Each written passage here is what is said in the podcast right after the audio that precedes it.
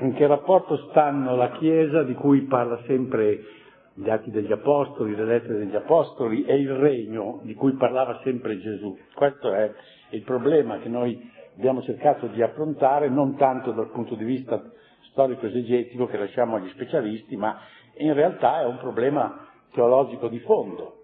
Qual è il rapporto fra la Chiesa e il regno di Dio? E eh, abbiamo esaminato le risposte possibili. La prima risposta è quella che in fondo è già contenuta in, una, in quella frase di Loisy che io citavo. Eh, Gesù annonçait le royaume e c'est l'Église che è venuta, come dire, e, hélas, ahimè, è venuta la Chiesa. Gesù annunciava il regno, è venuta poi la Chiesa, insomma. Cioè, la prima risposta è che il regno è stato il deragliamento, l'idea apostolica il deragliamento del messaggio di Cristo. Quindi la Chiesa è il tradimento del regno. Ed è un po' un atteggiamento che abbastanza si, si sente diffuso, no? Eh, Gesù sì, Chiesa no. Dal punto di vista semplicemente razionale, questa è improponibile. Perché? È improponibile nel senso che non si può eh, aderire a Cristo come l'inviato del Padre, il figlio di Dio, se è un inviato del Padre, un figlio di Dio che non riesce a prevedere che il suo messaggio sarebbe, sarebbe perso subito appena lui muore e sale al cielo e subito tradiscono. Che figlio di Dio è questo? soprattutto noi che siamo venuti duemila anni dopo, che cosa ci importerebbe la rivelazione del figlio di Dio che è servita solo per i contemporanei e non è giunta a noi? Quindi è impossibile separare, ma del resto mi pare che anche il Papa sta dicendo le stesse cose catechesi. Non fa che ripetere quello che dico io, quindi va bene.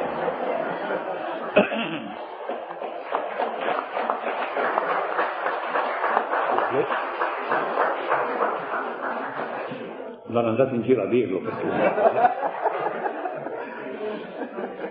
Allora c'è una seconda ipotesi che è esattamente dall'altra parte, quella da proprio delle persone che non hanno dubbi, proprio che hanno la fede intatta. Ma dico è semplicissimo, se Gesù parlava del regno e gli apostoli subito dopo parlavano della Chiesa, è segno che il regno e la Chiesa sono la stessa cosa. Questa, questa è la soluzione, direi, limpida, l'identificazione della Chiesa col regno.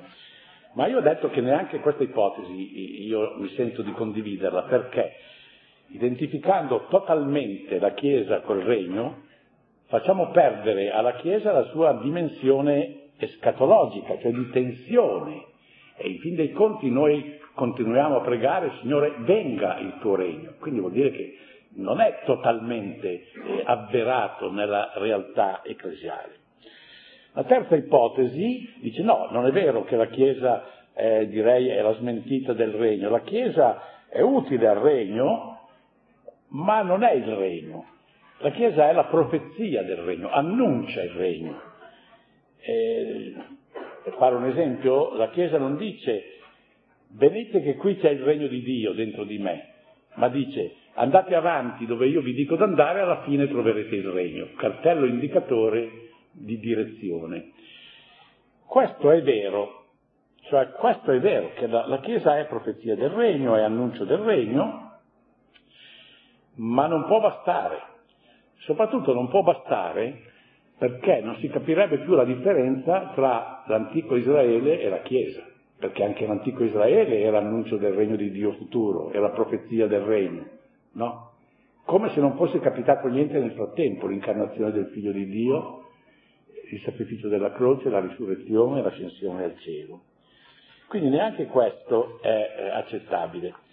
Allora l'unica categoria teologica che ci serve a cogliere il rapporto fra Chiesa e Regno è quella di sacramento, e noi arriviamo a questo punto. La Chiesa è il sacramento del Regno.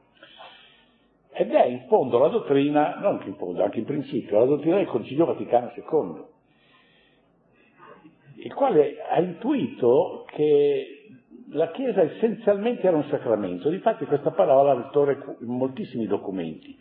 La Chiesa è chiamata sacramento di unità nella Sacrosantum Concilium e nella Lumen Gentium, universale sacramento di salvezza, l'abbiamo già visto nella Lumen Gentium, sacramento scaturito dal costato di Cristo nella Sacrosantum Concilium, ma soprattutto nella Lumen Gentium, al capitolo terzo, c'è esattamente l'affermazione più, più limpida di questa verità. Dice, Ecclesia seu regnum Christi iam presens in misterio. La Chiesa è il regno di Cristo presente già in misterio, cioè sacramentalmente, mistericamente. Quindi si tratta un po' di, di approfondire questa strada su cui il Concilio ci, ci, ci ha avviato e che noi cercheremo un po' di capire. Quindi possiamo dire in sostanza che è vero che la Chiesa è per il regno, come dice la terza ipotesi, no? la Chiesa è in funzione del regno, no? ma questo è vero. Così come il battesimo, per esempio, è in funzione della nostra incorporazione a Cristo, come l'Eucaristia è in funzione della, della partecipazione al banchetto celeste. Però attenzione, è in funzione di, ma è anche già sacramentalmente. Il battesimo è già incorporazione a Cristo. L'Eucaristia è già partecipazione al banchetto finale, solo che è una partecipazione sacramentale. Quindi non c'è sostanziale diversità tra la vita ecclesiale piena, che trova la sua fonte prima nello Spirito Santo che ci è stato elargito e trova il suo vertice creato nella virtù della carità, e la comunione beatificante del regno. Allora che differenza c'è tra la vita del regno futuro e la vita ecclesiale? Non c'è differenza se non in due punti, ma sono due punti fondamentali. La prima è l'indole sottosegni, velata, sacramentale, per dire sottosegni. Adesso non è aperta, quindi eh, siamo immersi in, in tutta la, la, la vicenda terrena e la seconda è che c'è la concreta possibilità di perdere questo possesso, mentre nel regno di Dio pare che questa prerogativa disgraziata non ci sarà più. Quando siamo arrivati lì, penso che la questione è finita. Vediamo adesso di approfondire il concetto di sacramento applicato alla Chiesa. Già abbiamo detto che il concetto di sacramento è tipico della, eh, della rivelazione cristiana, non c'è nella dire, nella conoscenza naturale. E consiste in questo, salda insieme l'azione dell'uomo, che è sempre fallibile, imperfetta, quindi suscettibile di continuo perfezionamento, e l'azione di Dio, che invece è sempre infallibilmente efficace, sempre preziosa, sempre ammirevole.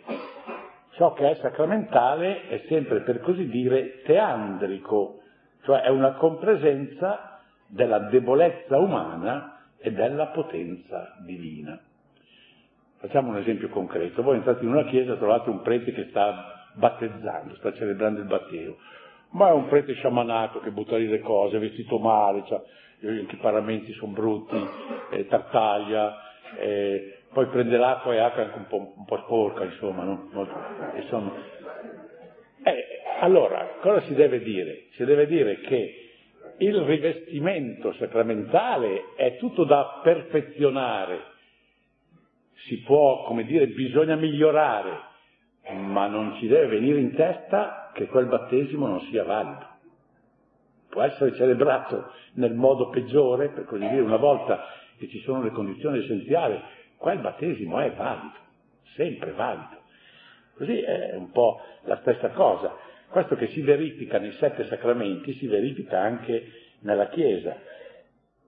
In essa il segno, cioè tutto quello che proviene da noi, è più o meno pregevole, più o meno illuminato, più o meno conforme all'indole di ciò che è significato, più o meno adeguato al suo compito manifestativo ma ciò che dal segno è realizzato e reso presente, cioè il regno con la sua grazia e la sua bellezza, questo è sicuramente donato, è sicuramente operato, anche se sono molte rilevanti le manchevolezze e le incongruenze delle quali è esteriormente rivestito. Io ho sempre usato l'immagine, la Chiesa è una regina vestita di stracci, vestita da stracciona gli strati sono, siamo noi, no? cioè, è il nostro modo di vivere la Chiesa, ma lei è la regina in sostanza. Allora, se si concepisce la Chiesa come sacramento del regno, diventa non solo ammissibile, ma perennemente necessaria alla volontà di migliorare, di correggere, di procedere sulla strada delle riforme, dei miglioramenti ecclesiali, perché non è giusto che l'abito della, della regina eh, sia quella della straccione, no? Però è assolutamente inattendibile e inaccettabile ogni discorso di indegnità e di infruttuosità della sposa di Cristo. È in fondo quello che vuol dire il Concilio quando dice che la Chiesa è santa simul et semper purificanda. È sempre santa, ma ha sempre bisogno di miglioramento. Ma è soltanto nella concezione sacramentale che si colgono questi, se no si scivola o da una parte o dall'altra, o si enfatizza, si dice che nella Chiesa va tutto bene, tutto, non c'è niente da cambiare ed è sbagliato, oppure si dice ma la Chiesa per carità eh, non, vale niente ed è sbagliato. Qual è la vera ragione teologica? Cominciamo a rifarci ai sacramenti. Qual è la vera ragione teologica per cui il sacramento, anche il peggio amministrato dal punto di vista esteriore, scenico, è sempre efficace, sempre operante? La ragione è che nel sacramento c'è sempre la presenza del Signore Gesù, tanto che l'attore principale di ogni azione sacramentale è Cristo, sempre. Questo è detto ammirevolmente da Sant'Ambrogio all'inizio del De Spiritu Santo, dice, nostra sun servizia se tua sun sacramenta. Noi ci, pre- ci prestiamo, ti prestiamo i nostri servizi, ma la realtà sacramentale è tua. Questo nei sacramenti. Analogamente, nella realtà della Chiesa, il figlio di Dio, crocifisso e risolto, va riconosciuto veramente e attivamente presente, secondo la promessa che conclude il Vangelo di Matteo. Ecco, io sono con voi tutti i giorni sino alla fine del mondo. Se questa promessa è vera, se il Signore risorto non ha parlato a Vanvera, io sono con voi fino alla fine del mondo, vuol dire che nella Chiesa è presente Cristo. E quindi non si può a un certo punto dire la Chiesa è tutta sbagliata, eh, Cristo sì, Chiesa no, eh, vuol dire non aver capito niente assolutamente. Non so se sono riuscito a, a, spiegarmi, ma questo è un concetto eh, veramente eh, importante anche agli effetti direi di una teologia generale. Questa immanenza di Cristo nella Chiesa, questa immanenza efficace, non determina una compresenza, come dire, estrinseca di due fattori che si giustappongono restando indipendenti ed estranei. No, è un inserimento ontologico e vitale. San Paolo chiarifica questa verità attraverso l'immagine del capo e del corpo. Come l'identità di un uomo non sussiste se non nel composto organico, dove la testa è l'elemento primario e immancabile, Così non si dà identità ecclesiale, quindi non si può dire che cos'è la Chiesa, se si prescinde anche solo concettualmente dall'unico Salvatore che è l'unigenito del Padre, fatto uomo per noi. Quindi in sostanza, in questo ordine di cose liberamente scelto dal Padre, niente è compiuto da Cristo a favore degli uomini senza un misterioso ma reale coinvolgimento del suo corpo che è tutto associato all'opera della salvezza. È quello che abbiamo imparato eh, in, nell'altra lezione, quando abbiamo parlato della maternità della Chiesa. Noi siamo veramente comprotagonisti, no? Eh, niente, eh, come dire, eh, ho perso un po' il filo, stiamo, eh, niente può essere propriamente parlando anche, quindi niente può essere compiuto da Cristo senza il coinvolgimento della Chiesa.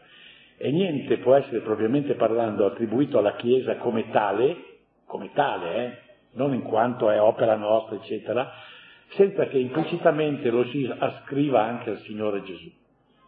Quindi non si può a un certo punto dire la Chiesa peccatrice, perché se è vero che il concetto, eh, come dire, adeguato di Chiesa è di essere il corpo di Cristo, se dico che la Chiesa è peccatrice vuol dire che anche Cristo allora è peccatore. Perciò questo è inaccettabile. Io mi ero fatto premura di far cambiare una frase che c'era nel, nella bozza del terzo millennio avveniente, in cui si diceva che la Chiesa, eh, la Chiesa riconosce come propri i peccati dei suoi figli. Io ho detto al Papa, questa frase non può stare, perché se è vero che il concetto di Chiesa è corpo di Cristo, la Chiesa riconosce come propri i peccati dei suoi figli, vuol dire che Gesù Cristo è peccatore. E quindi questo non è possibile. E quando poi mi ha invitato a pranzo, prima della, del congresso eucaristico, per parlare un po', mi ha detto, ha visto che abbiamo corretto quella frase, no? E io ho detto, ma io sono contento, mi ha assolto tutte le mie difficoltà. Se ero spazzato e se avessi voluto, come dire, compromettere la serenità del pranzo, avrei dovuto dire, sì, è vero, è stato corretto, io sono contento, però la frase che c'era prima era sbagliata, però era una frase che diceva qualche cosa. La frase che c'è adesso è giusta ma non dice niente. Perché? Perché nella fretta di correggere hanno corretto così. La Chiesa, la frase che c'era è la Chiesa riconosce come propri i peccati dei suoi figli. La frase corretta, chissà chi è il teologo che ha dato questa correzione, la Chiesa riconosce come propri i suoi figli che hanno peccato.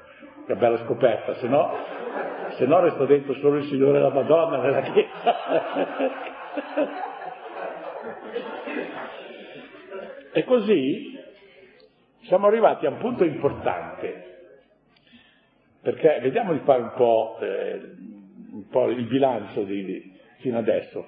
Dunque, noi abbiamo tutto il nostro tema sulla Chiesa, però nella prima parte noi abbiamo studiato la Pentecoste perché siamo arrivati al concetto fondamentale della Chiesa che la Chiesa è l'effetto della Pentecoste, no?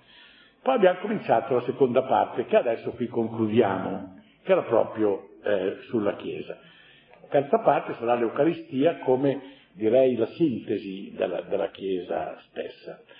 Allora a questo punto io proporrei, ma eh, questo è un fatto un po', come dire, non, non ve lo propongo mica come se fossero verità di fede, ma alcune osservazioni conclusive di questa seconda parte. Vediamo un po' cosa ci abbiamo guadagnato in questo faticoso itinerario, no?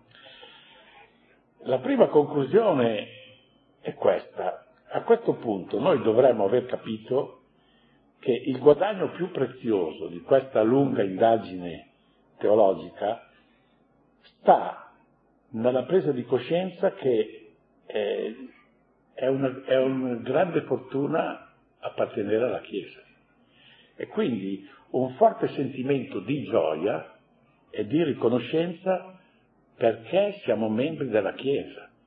Dobbiamo tirarla fuori noi cattolici questa roba, no? Tutti pessimisti, ma la Chiesa però, la Chiesa però. Comincio a dire la Chiesa, poi però lo dici dopo, insomma, no?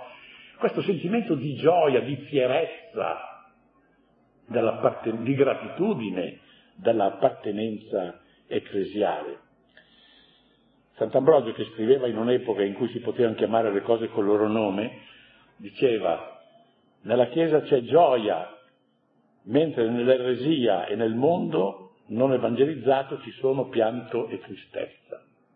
Perché lui poteva, poteva chiamare le cose col loro nome, quindi l'eresia la chiamava eresia, adesso cioè, non si può più chiamare tutto è attenuato, no? Arriverà il momento che anche il demonio sarà chiamato il capo dell'opposizione al massimo.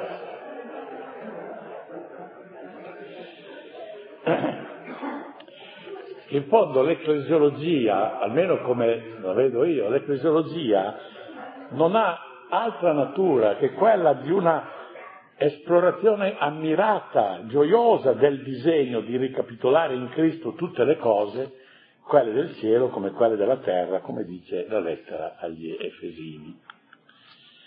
Seconda osservazione. Il cristiano che si lascia permeare da questa visione delle cose acquista la consapevolezza di essere il soggetto e il beneficiario di una comunione trascendente che coinvolge il cielo e la terra, una consapevolezza senza attenuazioni e senza eclissi. Cioè, il cristiano che arriva a capire cosa vuol dire essere nella Chiesa, non capisce solo che essere nella Chiesa vuol dire essere della parrocchia di, di, di San Giovanni o di San Martino con tutti i guai, le beghe, eh, che tutte le parrocchie ci sono, giustamente, insomma, no? E quindi le invidie, eh, le, le disorganizzazioni. No, è che essere nella Chiesa è che noi siamo immersi in una realtà cosmica. Questa è la fonte della gioia, no? Ripetiamo, andiamo un po' a ripescare cosa abbiamo imparato dalla parola di Dio. Cosa dice San Giovanni? Eh, in, che, in, che, modo in tre parole San Giovanni sintetizza il mistero della Chiesa e la fortuna dell'essere nella Chiesa? Io in loro e tu in me. Ma questa è una cosa grandiosa. Io in loro e tu in me. Quindi nella Chiesa è coinvolto non solo Gesù Cristo, io, ma anche il Padre, perché il Padre è nel Cristo e Cristo è in noi, no? Questa è la, la coinonia che è la vera natura della Chiesa. E in fondo San Paolo non vuol dire probabilmente altro quando scrive tutte le cose sono vostre, siamo i padroni del mondo, tutte le cose sono vostre, ma voi siete di Cristo e Cristo è di Dio. Questa è la trama dell'appartenenza, no? Che sostanzia la Chiesa e che regge un po' tutte l'ordine delle cose. È una comunione cosmica, io dicevo, nella quale entrano le tre persone divine, la Vergine Maria, le schiere degli angeli, tutti gli uomini a misura che lo Spirito suscitato in essi qualche risposta positiva all'amore del Padre, ogni altra creatura a misura che è stata resa sacra dallo Spirito. Tutto questo è la Chiesa, questa realtà cosmica. Allora questo per noi è molto consolante perché noi, noi siamo contingenti. Contingenti cosa vuol dire? Vuol dire che noi possiamo anche non esserci. Cioè Dio è assoluto perché eh, Dio non può non essere. Ciascuno di noi, che pure, insomma, possiamo di essere, ciascuno crede di essere un po' importante, insomma, però la nostra natura contingente è che noi siamo qualcuno che può non esserci. Però a noi questo ci secca un po', qualcuno che può non esserci, no? no.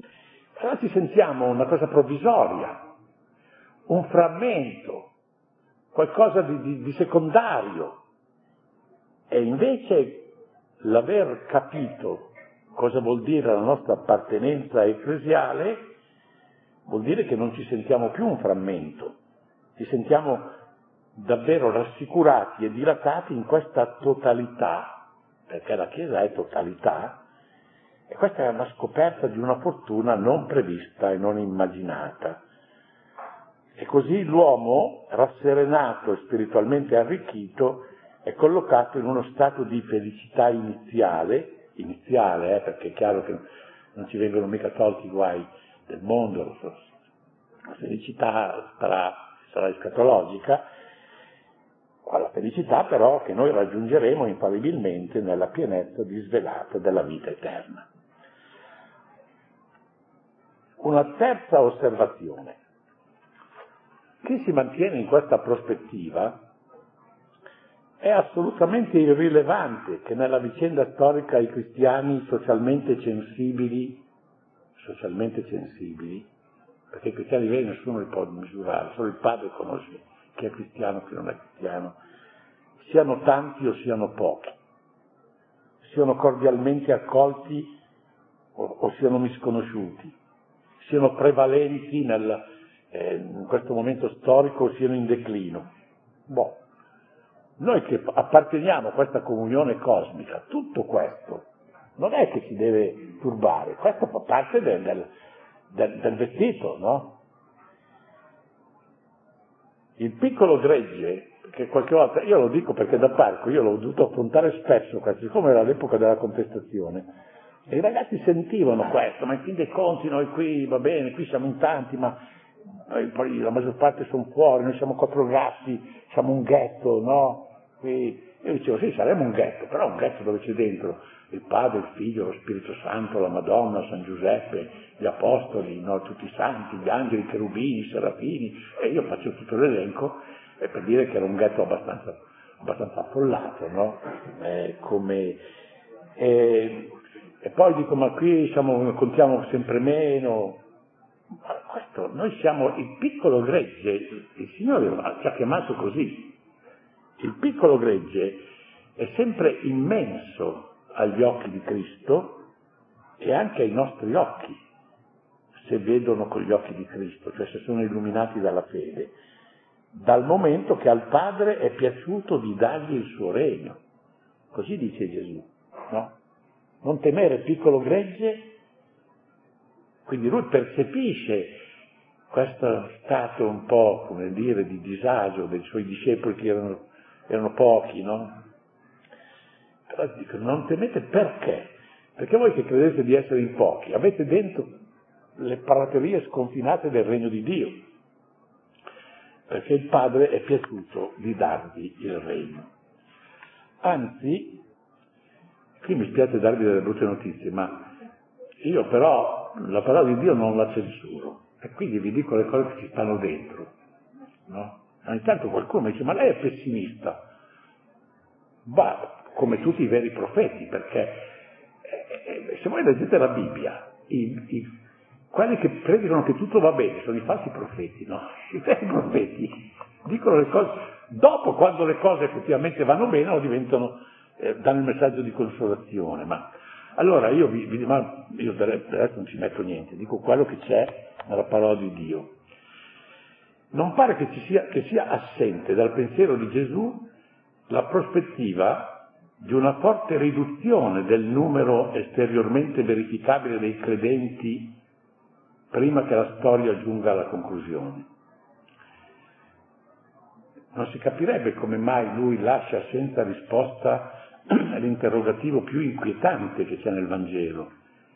Il figlio dell'uomo, quando verrà, troverà la fede sulla terra. L'ha mica detto. Non ci ha detto che non la troverà, ma non ci ha detto neanche che la troverà. E quindi questa domanda, secondo me, vuol metterci un po', un po' sul chi va là. Questo è il capitolo 18 di Luca. Ma nel discorso escatologico, Vangelo di Matteo capitolo 24, Gesù preannuncia che prima della fine, per il divagare dell'iniquità, l'amore di molti si raffredderà.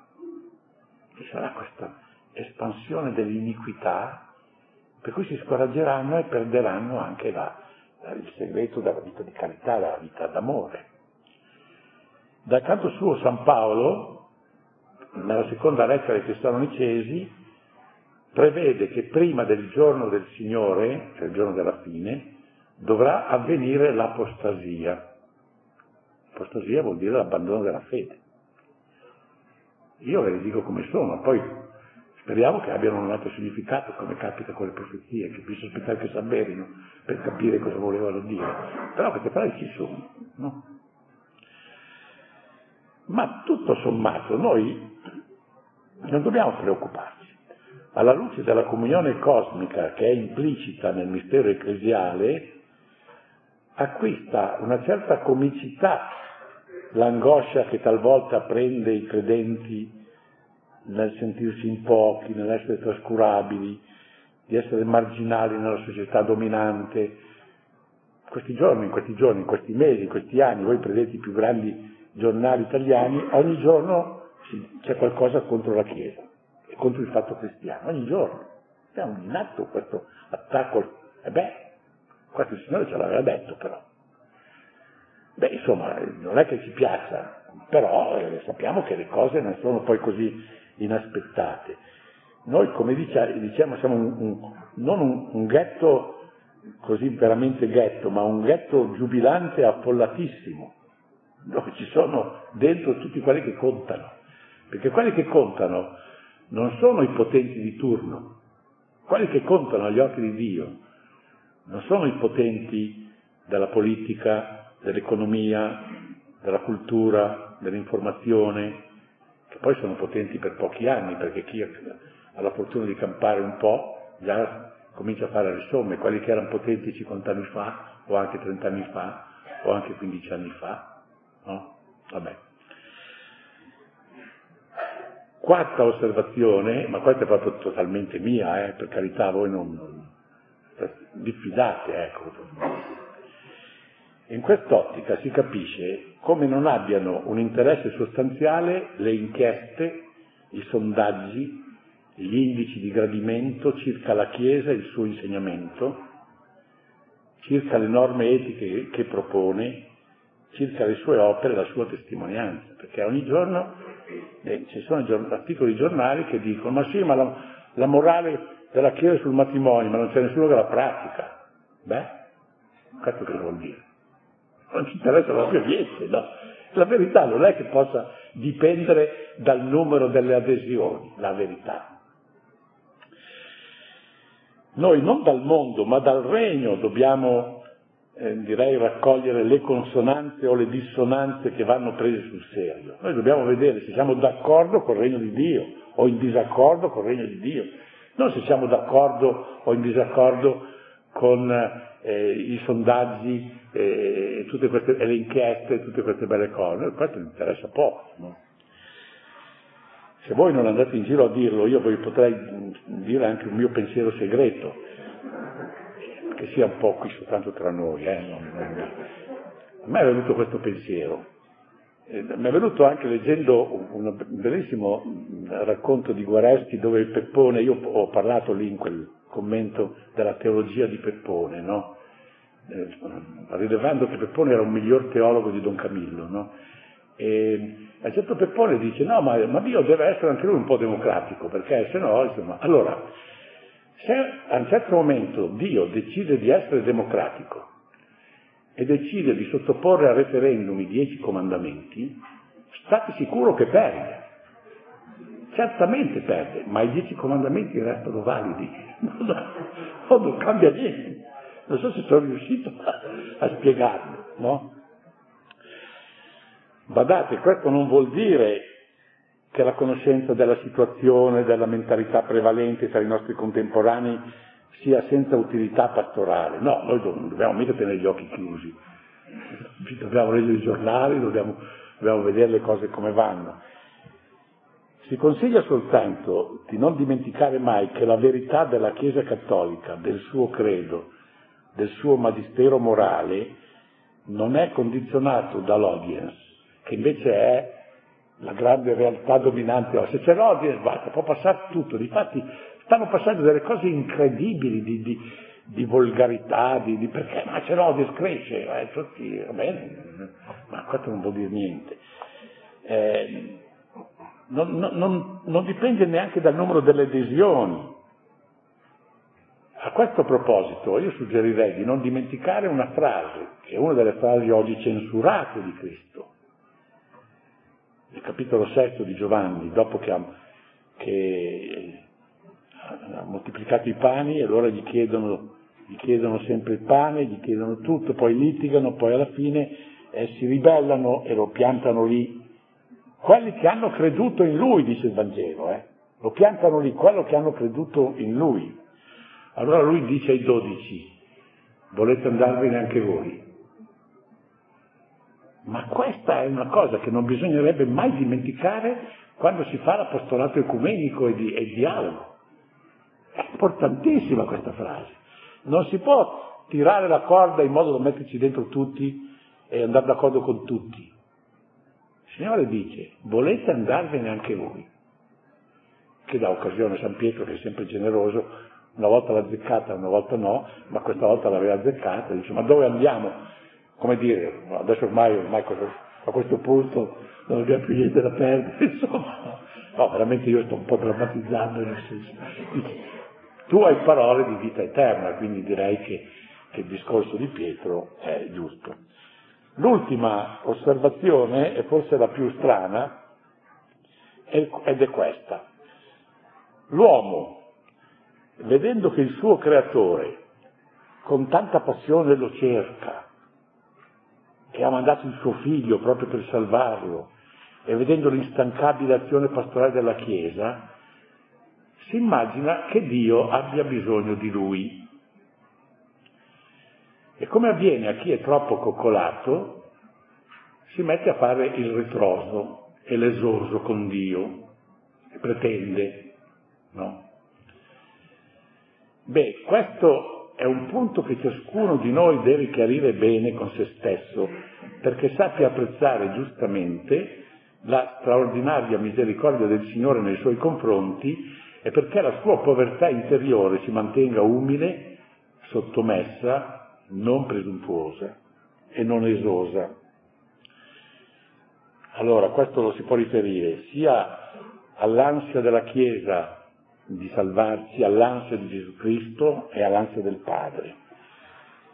Certo, la Chiesa, ciascuno di noi deve dire che mi è madre, desidera ardentemente la mia partecipazione consapevole e attiva all'esistenza cristiana, sia individuale sia comunitaria. Ma la Chiesa non ha nessun bisogno di me. So anch'io che nessuno lo dice adesso, quindi per quello che vi dico, insomma, non, non, non credeteci troppo, ma insomma io lo dico. La Chiesa non ha nessun bisogno di me. Lei che è la sposa appagata del Signore dell'universo, lei è la regina. Ma insomma il quinto mistero glorioso del rosario, che cosa, che cosa diciamo se non che la Madonna è la regina dell'universo? E siccome la Madonna è il tipo della Chiesa, la Chiesa è in questa posizione, essendo la sposa del Re, e volete che la Chiesa abbia bisogno di me? No. Io quando avevo un momento, prima adesso un po' meno, ma che ero a Roma, mi piaceva andare in Vaticano e aggirarmi per vedere le statue, dei monumenti funebri dei papi, no? Monumenti enormi, no? E mi veniva fatto di questo pensiero. Questi qui erano convinti che, che veramente loro erano importantissimi per la Chiesa. È vero che erano importanti anche gli altri, eh? quando morì un Papa tutta la gente dice adesso cosa facciamo? No? Questi sono insostituibili, poi sono morti, gli ho fatto un bel monumento funebre, ma che è davanti lo stesso. Cimiteri sono pieni di gente insostituibile, no? Quindi no, no, non è che, eh, vabbè, eh, anche, anche direi dal punto di vista ecclesiale. La Chiesa non ha nessun bisogno di me, bisogna dirlo chiaro questo, non metterci davanti alla Chiesa come uno che pretende. Sono io che ho un bisogno estremo della Chiesa. Sono io che ho un bisogno estremo di stare in comunione con la Chiesa perché le mie tenebre siano dissolte, perché le mie colpe siano perdonate, perché il mio egoismo lasci il posto alla carità, magari poco per volta, non di colpo, se no, no, no, no, io ho bisogno. Certo Gesù Cristo, che è il mio Salvatore, morto in croce per me, aspetta con ansia che io mi arrenda alla sua grazia e che mi innesti in lui come il tralcio alla vita. Però, nella sostanza, Gesù Cristo sta benissimo anche senza di me. Adesso nessuno osa dire questa roba, ma è una bella pretesa pensare che se non ci siamo noi, Gesù Cristo è preso dalla malinconia, ma, ma no, non contiamo storie, insomma. Se uno sta alla destra del Padre, sta bene, no? Sta benissimo anche senza di me, lui che è il primo e l'ultimo e il vivente, come dice l'Apocalisse.